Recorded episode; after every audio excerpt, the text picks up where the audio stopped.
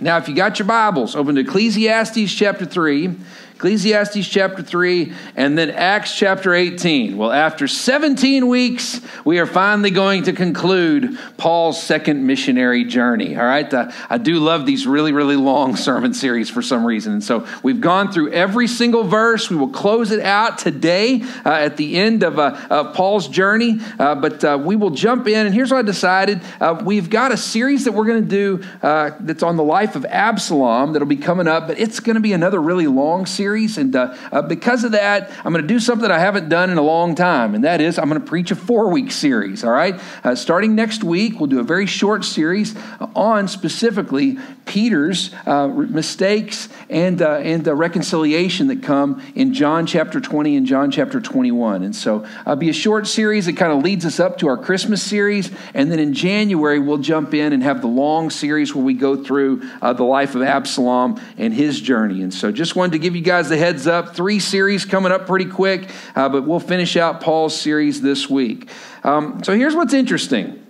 If you've ever been a part of a time in your life where it was really, really exciting and big, and I mean, just a lot of things taking place, and then all of a sudden the end was kind of non eventful, that's what we're about to read for the end of Paul's second missionary journey. It starts off like a rocket. I mean, everybody cheering and so excited. Remember, he parts ways with Barnabas. He's gone this stretch uh, without uh, his security blanket of uh, the man who believed in him and stepped up for him in Barnabas. And then all of a sudden, we get here to Acts chapter 18 verse 18. Uh, and the passage that we're in is just so interesting. There's transition that happens, and Paul is going to teach us how to transition from one intense phase of life to another. If you're taking notes, our big million dollar, or, or excuse me, our question to start off today is Have you ever experienced the end of an intense season in your life?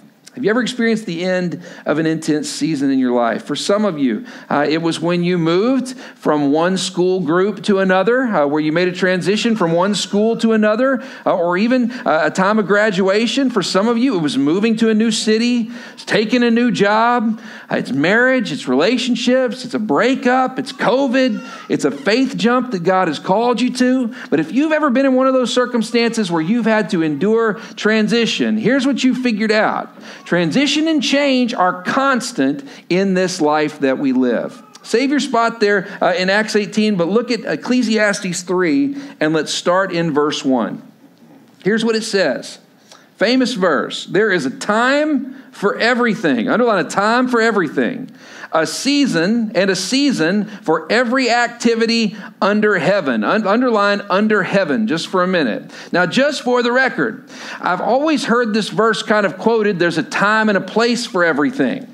The picture that the author is really trying to say here, if you want to write this in the flap of your Bible, you can. There is a set time for everything. The idea with this verse is not that you can do whatever you want whenever you want. The picture in the verse is if you are the type of person who has lived through a stretch of life where it has been so intense you feel like that intensity is never going to stop. There is a set time for everything under heaven. That means that the consistency of eternity, when we spend time with God in heaven, that is the one place where consistency is going to find its way all throughout eternity. This side of heaven, the only consistency is that everything is inconsistent. There's a season to everything. No matter how awful things have been, they will eventually come to an end.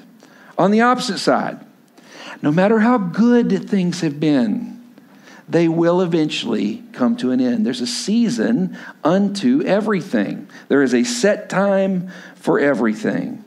Sometimes, what the enemy loves to get us on is when we go through a time that's so difficult, he then turns and whispers in our ears, It's never going to stop. It's always going to be this way. And then we end up thinking through doing some things that are pretty unthinkable and awful. It starts with that whisper it will never change. It is going to be this awful forever. The scripture reminds us there's a time, a set time for everything, and a season for every activity under the sun. There will be a beginning and there will be an end to all things this side of heaven. So I learned this working at the finest restaurant in America, Red Lobster, all right? Okay? We used to at Red Lobster have an event that was called endless shrimp. You ever heard of endless shrimp before? Now, here's what's funny about endless shrimp, okay? It always takes place in October, and endless shrimp, it's why this time of year always reminds me of it. Endless shrimp, if you are the customer, endless is the word you want to hear. That you can eat as much of it as you want, and they will continue to bring it to your table. But if you're the server, endless shrimp means something completely different.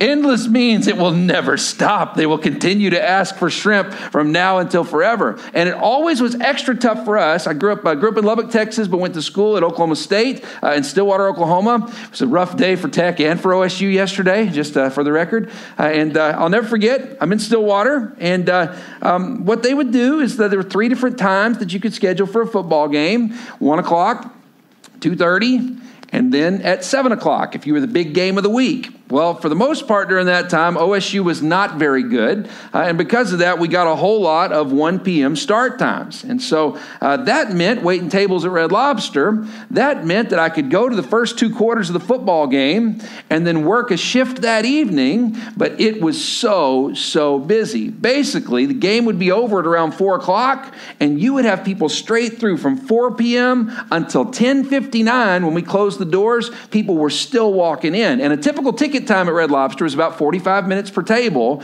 With endless shrimp, it bumped up to an hour and 15 minutes per table. Some tables even stayed longer, but it was an hour and 15 minutes average per table. And so that meant if somebody walked in at 1059, that you weren't going home until about 1 o'clock in the morning. And man, those shrimp tails got everywhere. You had to clean up. That was part of our side work before we could go home. And so here's what would happen. At about 8 p.m., when the restaurant was completely full and everybody's asking for shrimp over and over and over again. I'm telling you, there's a point where we'd look up and we'd be like, it's never going to end. It's never going to end. These people are so crazy. They want all this stuff. Plus, if OSU had lost, I mean, it made it even worse, right? And so I'm telling you, just the, the, the attitude, we're running and we're running. But here's what I learned it eventually ended, it eventually was over. And if I could keep my head through the mess, and prepare for the time of transition, then I was going to go home with some money in my pocket because those were big days where everything was super busy and people usually tipped pretty well. If you're taking notes, some of you needed to hear this today. You ready? It is irrational to believe that everything in our lives will remain the same, good or bad. Transition is coming. Let me say that again. It is irrational to believe that everything in our lives will remain the same, good or bad. Transition is coming. We sang a beautiful song about speaking Jesus over all the problems that we have in this world. Part of speaking the name Jesus is acknowledging that He is over all, that He is in all, that He is through all, and that He is in charge of everything in this world uh, that is good uh, that we can take hold of. The picture is to remember when the enemy whispers in your ear, it's bad and it's never going to get any better, that that is a lie straight from the pits of hell. It will end at some point. Things will change, things will be different. Transition is coming. So it begs our big million dollar question today How do we handle the end of an intense season? How do we handle the end of an intense season? Paul is going to walk us through it in a beautiful manner to show us how he can move from the intensity of this second missionary journey, the first one he's done without the security blanket of Barnabas, He's going to show us how to transition to what God has next for him. There are some of you here in the message today, and it is going to speak to you right where you are. I mean, it's been a time of transition and craziness, and you've experienced a whole lot of change during this time period, or change is right on the horizon, and you need to know how to go into that time with a fresh heart and a fresh mind. And for others of you, this is a very intense city, and change happens all the time. Maybe you need to file this one away for another day wherever you are, today's a great, no, a great lesson to take notes on. You ready? Now jump into Acts chapter 18 and let's read about the end of Paul's second missionary journey. Here's what it says Acts 18, verse 18. It says, So Paul stayed on in Corinth for some time. Then he left the brothers and sailed for Syria, accompanied by Priscilla and Aquila. Now look at this. This is so interesting. Before he sailed, he had his hair cut off at Cenchrea because of a vow that he had taken. Now, circle, highlight, and underline the vow that Paul had taken. Now, just for the record, um, in, uh, in Greek, you get to study kind of where the verbs, uh, uh, where the verbs connect and uh, what they talk about. There is some discussion that the vow could have been taken by Priscilla and Aquila, and that's why it's listed here. But almost all scholars are in agreement. Luke is telling Paul's story, and so the author here in Acts is making sure he points out specifically what was going on in Paul's life, and I agree that after my study as well. So we're going to preach it from that perspective today. Um, so, what does Paul do here? After planting all these churches, after going through the Supreme Court case uh, with Gallio that we preached about last week, all of a sudden we come into this circumstance where Paul takes this vow where he cuts off his hair as he's on his way back to Antioch so that he can finish out the missionary journey. If you're taking notes, write this down. How should we handle the end of an intense season? Number one, find time for personal reflection. Find time for personal reflection. Most scholars believe that if this is Paul taking this vow, that it's the vow of the Nazarite from Numbers chapter 6, verses 1 through 21. You don't have to read that right now, but for those of you Bible scholars out there, you can go back and read it. Here's the gist of the vow the gist of the vow was if you had gone through a time where you wanted to make sure that you were spiritually on point and on track, the Nazarites were the ones that were known with living their entire lives before God, even to the point of with what they ate or what they drank or the way that they grew their hair. And so the vow of the Nazarite was you shaved your head to start the vow. You live for God so zealously that even the hair that you grow is godly hair that comes out of you. I'm not telling you to do this vow. I'm just telling you uh, that's what they did in these olden days. And then at the end of the vow, they would shave their head again and place the hair on the altar to God. And the symbol there was the godliness that I lived during this time was all unto you. So here's what's interesting. Don't miss this. Paul's just planted churches all over the known world. Paul's just gone through the Supreme Court case that we talked about last week that led blocked so that he could plant churches and the churches could thrive all throughout the Roman Empire. And yet, at the end of this journey, Paul stops and says, There's some things in me that I need to work on through this time, and I need to get my mind spiritually right before I go out and do something like this again. We forget because we get so busy when things are moving so fast. A lot of us, and I'm preaching to the choir, this is me myself on this one.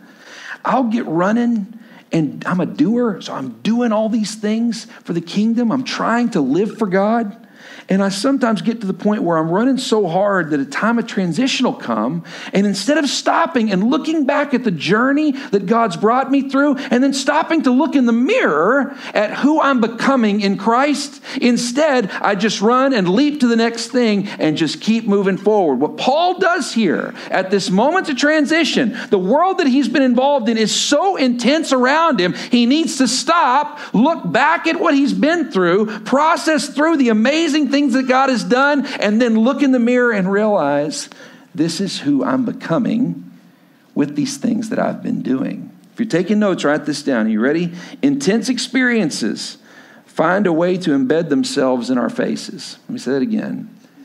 Intense experiences find a way to embed themselves in our faces. You ever gone through a really intense time and then you finally stop and you look in the mirror and even though you look every day and you get ready, you got that moment when you stop and you really look. Guys, when we moved here to plant the church, I had black hair and lots of it, you know? and now, can I just tell you, we've been through an intense time. Right before my 40th birthday, there was a moment where I stopped, looked in the mirror, and I was like, who is that old man staring at me? Sometimes, every now and again, we'll watch the live feed to make sure everything's flowing properly. And I will turn around, and man, the lights are really good, you know, for the video uh, as long as I don't turn around. If I turn around, it's like, who is that bald man up on stage, right? Now, listen to me. After we've gone through intense times, you look different. You're different. Some of it because Christ is shining through you, and some of it because, man, life is just stinking hard. Life is brutal. What does Paul do? In the midst of church planting, and it was going to be a constant need, he stops and says, I got to work on myself just a little bit. I've got to allow Christ to work on me in relationship before I can move forward to what's next. When's the last time you did that? I want to share a story with you. I've told you the long version of this story before, so I'll keep it short. I think probably for me, the time that I needed personal reflection the most happened after a very, very intense moment. Maybe the most intense time that we had here in D.C. Uh, was not the death of my father or even the planting of the church.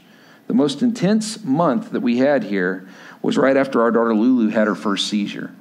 This was in December of 2016. And uh, just for the record, there's some of you in this room who navigate seizures or who have loved ones who navigate seizures. What's the scariest seizure for anyone? The first one because you don't know what's coming. You learn how to plan after that, but the first time you don't know what's coming and it just shows up. And I'm telling you, uh, it changes the way you view all sorts of things. And for us, um, I was supposed to go and preach in California. Uh, at an event for Ethiopian Christian college students. And uh, we were going to fly the whole family with us. It was New Year's Eve week, and we were going to fly the whole family with us. Uh, I'd preach at the event, and then we were going to take the kids to Disneyland. That was the plan. I'll never forget. I'm laying next to Lulu in the bed, and uh, Lulu's about six years old, our oldest daughter. And um, the idea was let's get her to sleep, get her a good nap, and then we'll get on the plane to fly cross country.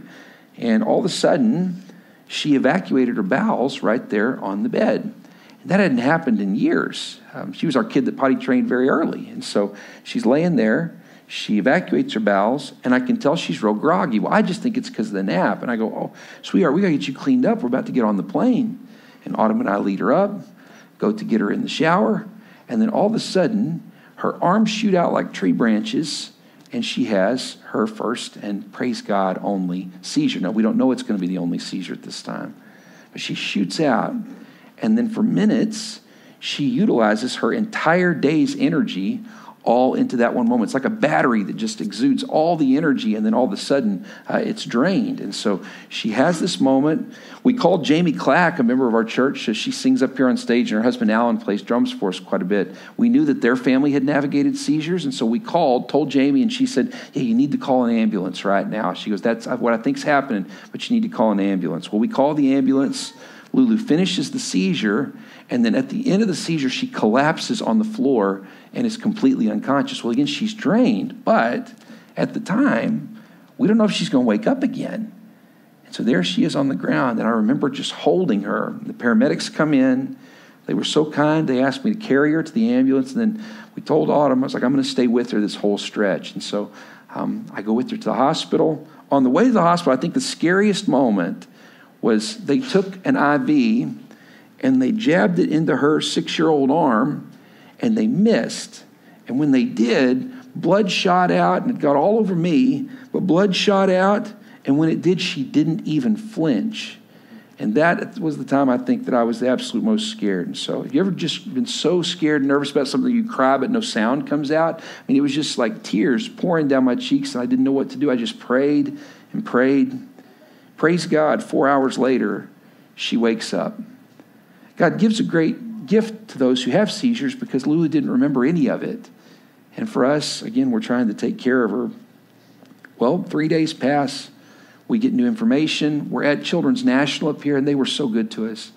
Um, we finish up at Children's National. They give us plans for what we need to do moving forward, but everything had just been so intense. And I remember when it was all over, we pull up at the house, get Lulu inside, and our friends, Rod and Jennifer Johnson, were there to greet us. And when we walked in, Rod and Jennifer had this look of shock and horror on their face when they looked at me. And I said, You guys okay? They were like, Are you okay? They said, You need to go take a shower. And I said, What are you talking about? I, said, I just got home. And they were like, Just go upstairs. And Autumn was like, Hey, you need to go take a shower. Well, at that point, I go upstairs and I look in the mirror. And I've got feces on the side of my body, of my shirt, and I've got blood on my face because of where the IV had spouted out. But everything had been so intense for three days, it had been all about her. Well, I get in the shower and I'm like crinkled up in the corner, and I remember Autumn with all her clothes on climbs in the shower and wraps her arm around me, and we just cried together in that moment. It was so intense. We needed a moment of self reflection to realize exactly what it was that had happened. Now, praise God, Lulu has not had one single seizure since that day. Hallelujah. Now, listen, for some of you, You got blood on your face and you got feces on your shirt, all right? You have been through, either literally or figuratively, you have been through a time where you are wearing the pain that you've gone through, the difficulty that you've navigated, and it would do you well to stop and to look in the mirror. How are you changing? Is it for the better?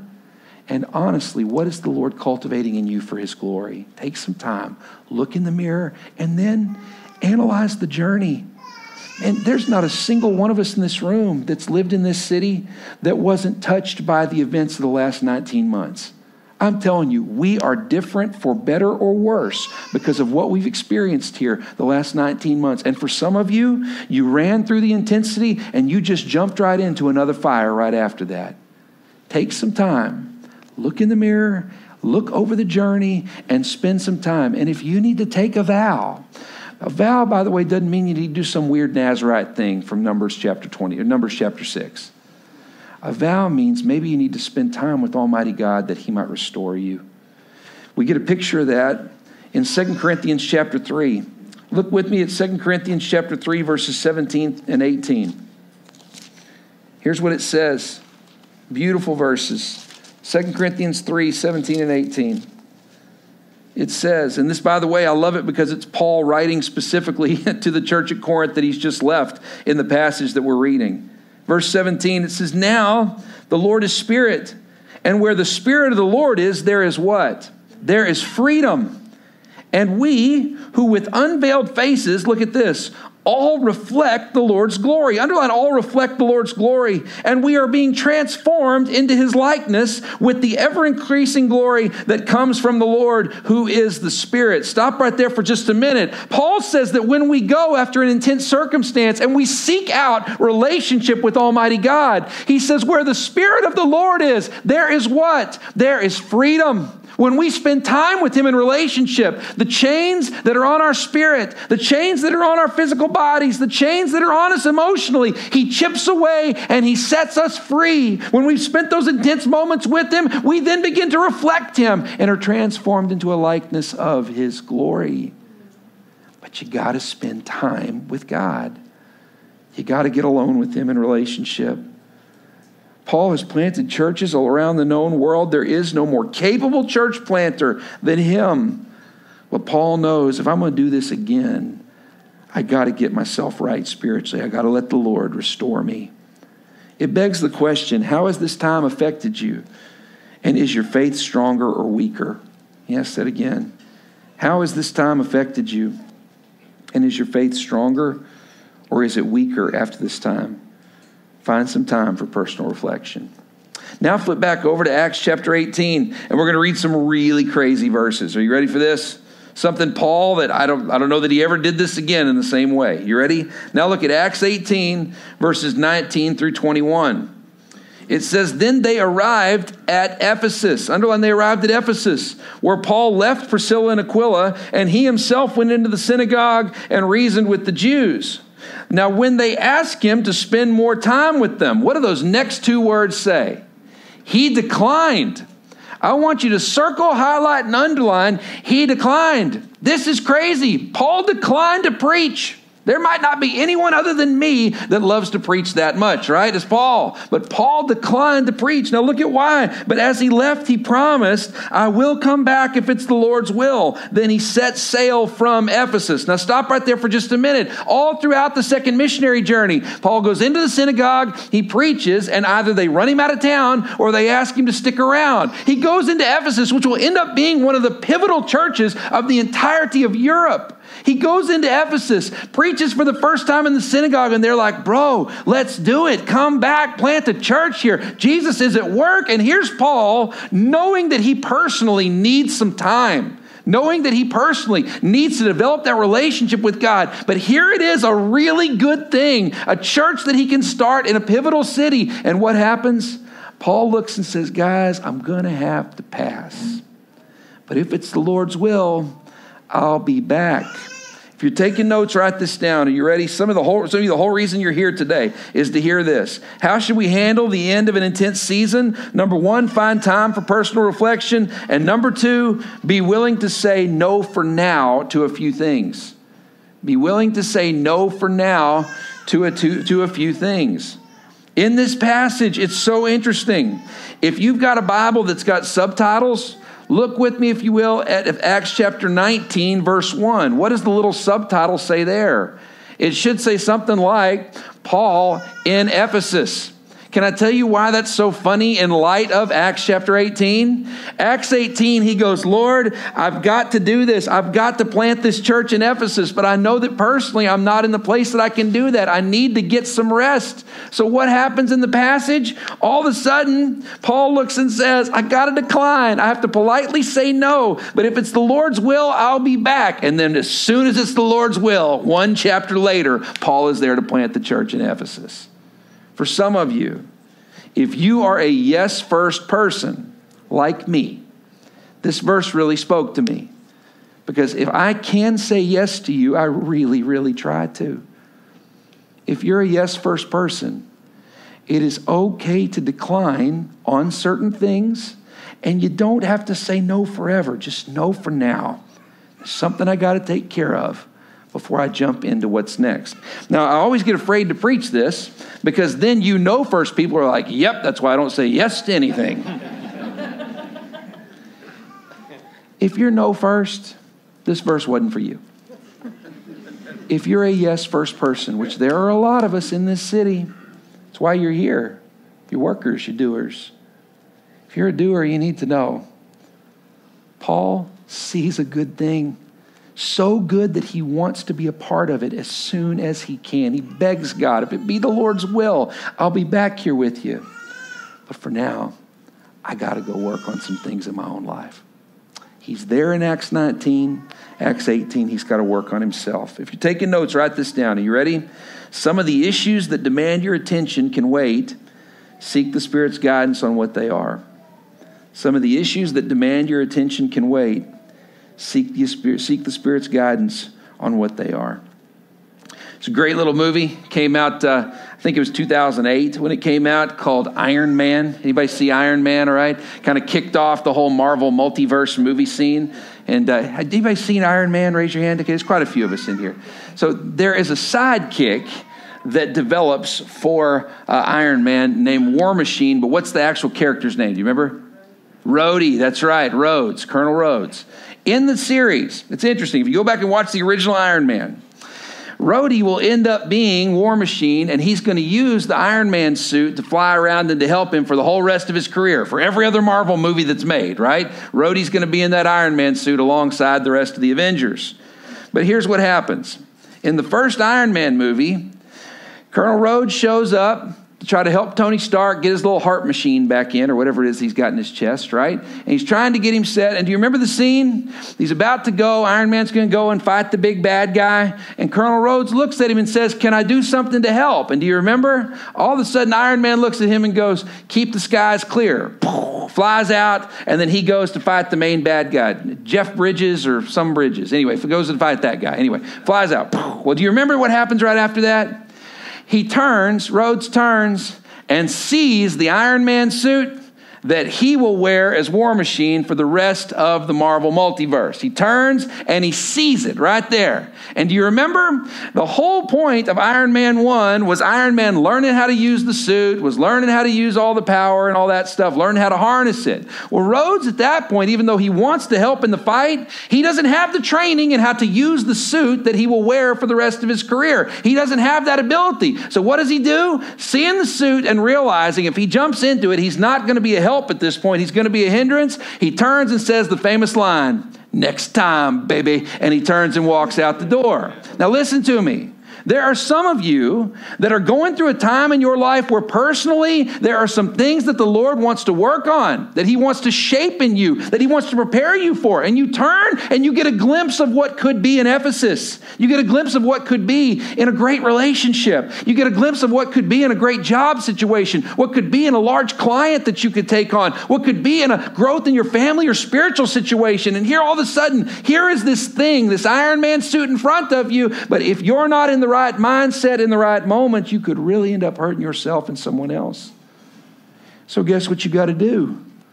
Paul looks at Ephesus and goes, Man, this is going to be a cool Iron Man suit. Next time, baby, if it be the Lord's will, I'll be back. Now, just for the record, that term has been stolen as a way to cop out. If it be the Lord's will, I'll be back. What that really means is I don't want to, but if God forces me to, I will do it. You know what, in context, if the Lord's will is? If the Lord's will is Paul going, man, I want to do this one. Man, this is a good idea. Man, the church in Ephesus could grow, it'd be so powerful. But I got to take care of where I am spiritually so that the foundation can be laid properly. Next time, baby. Next time. If you're taking notes, begs the question Are there pressing invitations that you need to politely decline? Are there pressing invitations that you need to politely decline? You know why people get mad at you when you say no? Because a lot of times you do it this way, and this is the voice of experience talking. You know up front you're supposed to say no. You know. And instead of like Paul saying it right off the bat, instead you go, I'm going to try to make it work. I'm going to try to make it work. And you know it's not going to work, but you go, I'm to try to make it work. I'm to try to make it work. And then all of a sudden you get a few days or even a few hours before the event, and you place a call and you go, hey, I just can't do it. I'm sorry. You know why they're mad at you? It's not because you said no. Listen to me. They're mad at you because you made them wait and you knew from before that it wasn't anything you could ever do. That's when they get mad. For some of you in powerful positions, your family doesn't get mad because you got to do other stuff. They know that you're important, they know that you're busy. They get ticked when you tell them, I'll be there, I'll be there, I'll be there. Sorry, things changed. Nothing changed. They know that you were always going to say no. Paul up front, next time, baby, if it be the Lord's will, and I pray it is, next time I'm going to be there first thing. Chapter 19, verse 1. He's headed back towards Ephesus. He doesn't go there first, but man, he is on the way as quickly as he possibly can for missionary journey number three. Is that how you work? Or are you the one that goes, eh, I'll just let them figure it out along the line? That's great for you. That stinks for them. Is that a good word? Moving on. Last verse, and we'll call it a day. Look at Acts 18, and now let's look at verse 22. And this will conclude Paul's missionary journey. It says, When he landed at Caesarea, he went up and greeted the church, and then he went down to Antioch. I always find it funny. Remember, he's preached in every church. In Caesarea, he's so tired, he greets the church, and then he goes ahead and heads back to his precious Antioch. Jerusalem is the hub for the, is the, hub for the early church uh, that, uh, that are reaching the Jews. But Antioch, Antioch has ended up the Gentile hub place that's the miracle of miracles, the first church that he and Barnabas founded together. And all of a sudden, we have this beautiful ending to the story. He's got to get back to Antioch, not because it was a magical place, but because it reminded him who he was in Christ. If you're taking notes, write this down. How should we handle the end of an intense season? Number one, find time for personal reflection. Number two, be willing to say no for now to a few things. And number three, visit the godly places and people that reset you. Visit the godly places and people that reset you.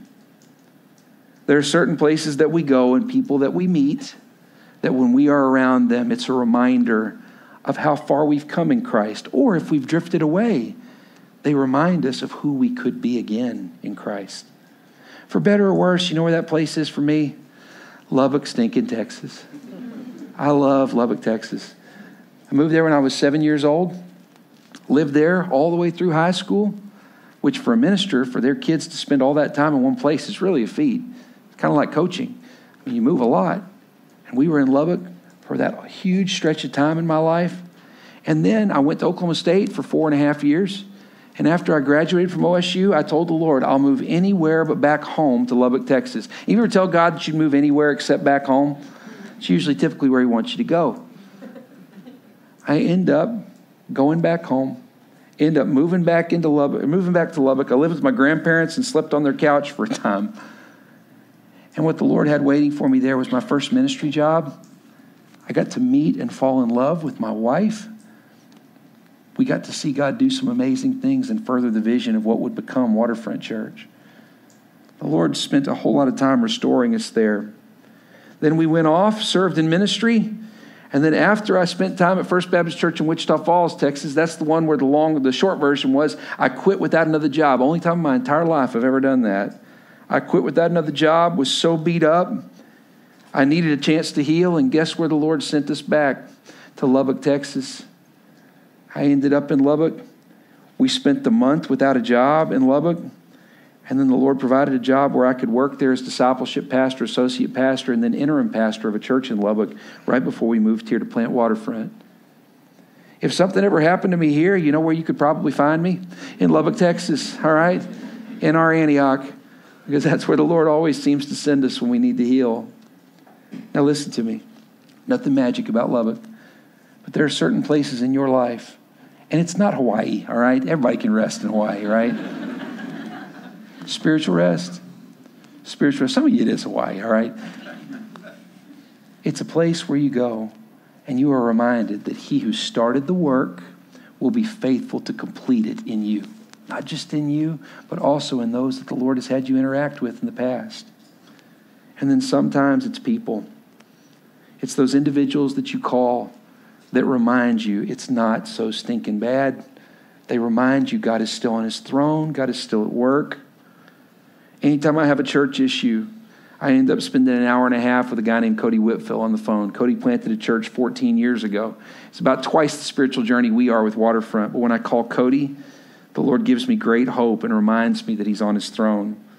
When I've had personal issues over the years, a guy named Nolan Frederick, church planted in Artesia, New Mexico. When I talk to Nolan, he's been one of my dearest friends for more than a decade. When I talk to Nolan, he just gives me great reset. Whenever I have issues about my dad, Greg Wallace, ironically, another church planter, he's in his late 70s though. I call Greg Wallace and I can hear my father's voice when I talk to him. It resets me and helps me so greatly. And then anytime there's a family issue, my grandmother Randles, who had a birthday this week, 93 years old, I talk to my grandmother and I remember it's not so bad. I remember again that God is on his throne, he's still at work, and it blesses me no end. You realize God has given you those places and given you those people. You didn't earn them, you didn't achieve them, they're not by accident. He's given those people and places to you so that when you need to reset, you can go to that rest stop and you can remember who you are and that God is still working on you. If you're taking notes, write this down. Are you ready? No one is meant to exist in chaos all the time. Extraordinary lives are still peppered with ordinary moments. Say that again. No one is meant to exist in chaos all the time. Extraordinary lives are still peppered with ordinary moments. That statement has heavier weight in a place like DC because we become addicted to the chaos, right? It's constant. It can be addictive just like a drug. Those ordinary moments are a gift from God that we need to receive. It's one thing to hear it from Paul, but I want to read you one last set of verses and we'll call it a day. Flip over to John chapter 12 and let's read verses 1 through 3. It's pretty cool to get to see a principle play out in Paul's life. It's even more powerful when you see it play out in Jesus' life. Look at John chapter 12 and let's read verses 1 through 3. Here's what it says it says six days before the Passover. Now, stop right there for just a minute. In this passage, this is not just any Passover, this is the Passover where Jesus will be the sacrificed Lamb of God. Six days before the most intense, uh, the most intense stretch, the most intense, uh, intense day in the history of humanity. This week might even be the most intense week in the history of the world. Six days before the Passover, Jesus is going to be brutally murdered on the cross, and then he'll be resurrected three three days later. But man, this moment is key. Look at what happens. He retreats and finds godly places and people that reset him. Six days before the Passover, Jesus arrived at Bethany. Underline and highlight Bethany. It was a suburb of Jerusalem, just on the outskirts where Lazarus lived, underline where Lazarus lived, whom Jesus had raised from the dead. And here, a dinner was given in Jesus' honor. Martha served, underline Martha served, while Lazarus was among those reclining at the table. Then Mary, underline, then Mary took about a pint of pure nard, an expensive perfume perfume, and she poured it on Jesus' feet and wiped his feet with her hair, and the house was filled with the fragrance of the perfume. Stop right there for just a minute. Jesus is at a time of transition on his way into Jerusalem, on his way to the cross. The Passion Week, like I said, might be the most intense in the history of humanity. And on the way, he stops at the rest stop. He stops at Bethany, where Lazarus is, the man that he raised from the dead. And not just Lazarus, but Martha, so grateful, always serving, throws a banquet in Jesus' honor. And Mary comes out with a pint of pure nard. You know what pure nard was? It wasn't just perfume. It was the stuff you mixed with water to make perfume. It was very, very potent. If you put too much nard in a room, the room would smell that way, some scholars believe, for a week or even weeks. She takes this bottle. She couldn't have bought it herself. Scholars are in agreement that probably was the entire village that went in to buy Jesus that bottle of pure nard. And instead of saving it and watering it down, they break the top of the bottle and they anoint Jesus for his burial. They don't even know it's going to be for his burial. And they anoint him in that moment.